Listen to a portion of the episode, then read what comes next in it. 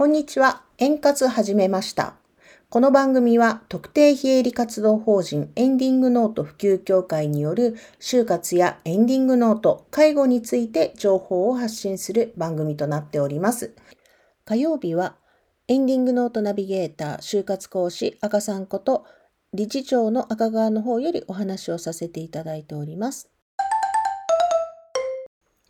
今日はですね、お墓も、えーお墓掃除代行も何でもサブスク、これ大丈夫？というようなお話をちょっとしてみようかなと思っております。えーお墓のサブスクがあるのご存知でしょうか？えっと、まあ、そのうちには、うん、墓じまいをしたいんだけれども、やっぱり今すぐはお墓としてお参りするところが欲しいなっていうような方に向けて、月額制のお墓のサブスクっていうのがまあ始まってていますよね。これね、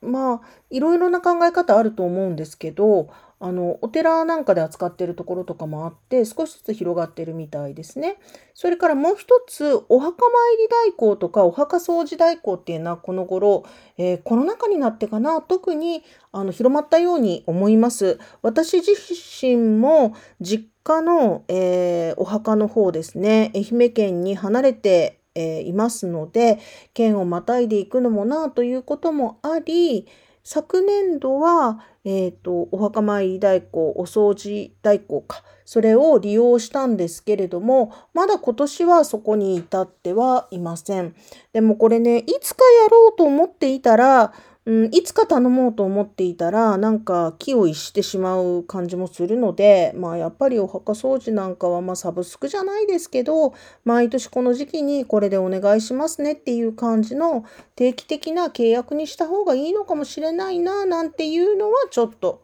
考えています。えーまあ、このサブスクなんですけど、皆さんもう慣れてしまいましたよね。いろんなものサブスクで買ってませんか？定額で、えー払っていれば月何回利用してもいいみたいなサービスがすごく多くなったので抵抗はないと思うんです。ないと思うんですけど冷静に考えてお墓とかうんお掃除代行とかをそんなに定期的にじゃんじゃん使うかといえば「てんてんてん」みたいなねそこら辺も含めてどうなのかなと思う部分があります。でお墓については、えー計算をしてみました。うーんまああの考え方ですからこれは考え方なのでいい悪いということではありません。えー頭金もいらないとか、うん、維持費用も月何千円っていう単位で済むので、まあ楽ではあります。とにかくお墓、そこの、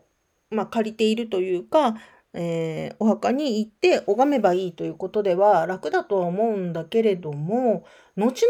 去することも考え、えー後々墓じまいをするとしたらまた墓じまいの時にお金がかかり、で、月3000円だったとしても、年間12ヶ月だったら、えーっと、いくら ?3 万6千円 ?4 万円弱、多分税金も入って4万円弱だったりすると思うんですよね。これを何年続けますかね？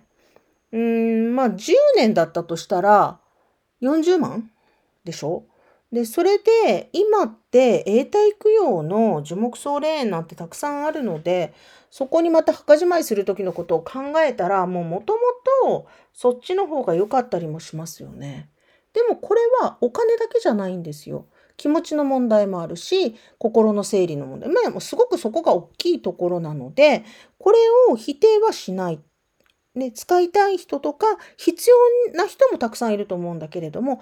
安易に月々安いからこれでいいわということではなくてお墓を最終的にどうしたいのかっていうところを考えないとやっぱりあの損じゃないですけどねうんある意味無駄なお金を費やすことになったりもするかなと思うんです。でお墓掃除代行にしてもじゃあいつまでそれをやるのか。うん、これもとりあえずっていう考え方はあるけれども最終的に墓じまいをするのかいやいやずっとずっとそういうふうに代行してもらってでも墓を維持したいのかここをね早く決めないといけないのであのサブスクで手軽なことで全てのことを先延ばしにしてしまうのは良くないなっていうふうに思っていますが皆さんいかがでしょうか？今日はね、えー、お墓、それからお墓掃除代行のサブスクについて少し考えてみたいと思ってお話をさせていただきました。特定非営利活動法人エンディングノート普及協会では公式 LINE の方をやっております。毎朝ですね、就活やエンディングノート、介護のことについてなどの情ワンポイントのね、情報を発信させていただいておりますので、ご登録いただいてご活用いただければと思います。また、12月18日は、えー、現代忍者ラキアマルさんとド派手に生前葬ということで、今その生前葬の準備を進めております。こちらの情報は、えー、LINE のオープンチャットの方で、えー、行っておりますので、こちらの方もご参加いただいて、生前葬って何するのかねみたいなことを見ていただいたらいいかなと思ってます。あの、ご意見とかアドバイスとか、こんなことしないのっていうようなこともどんどん受け付けておりますので、ぜひオープンチャットの方にもご参加ください。それでは今日も最後までお聴きいただきましてありがとうございました。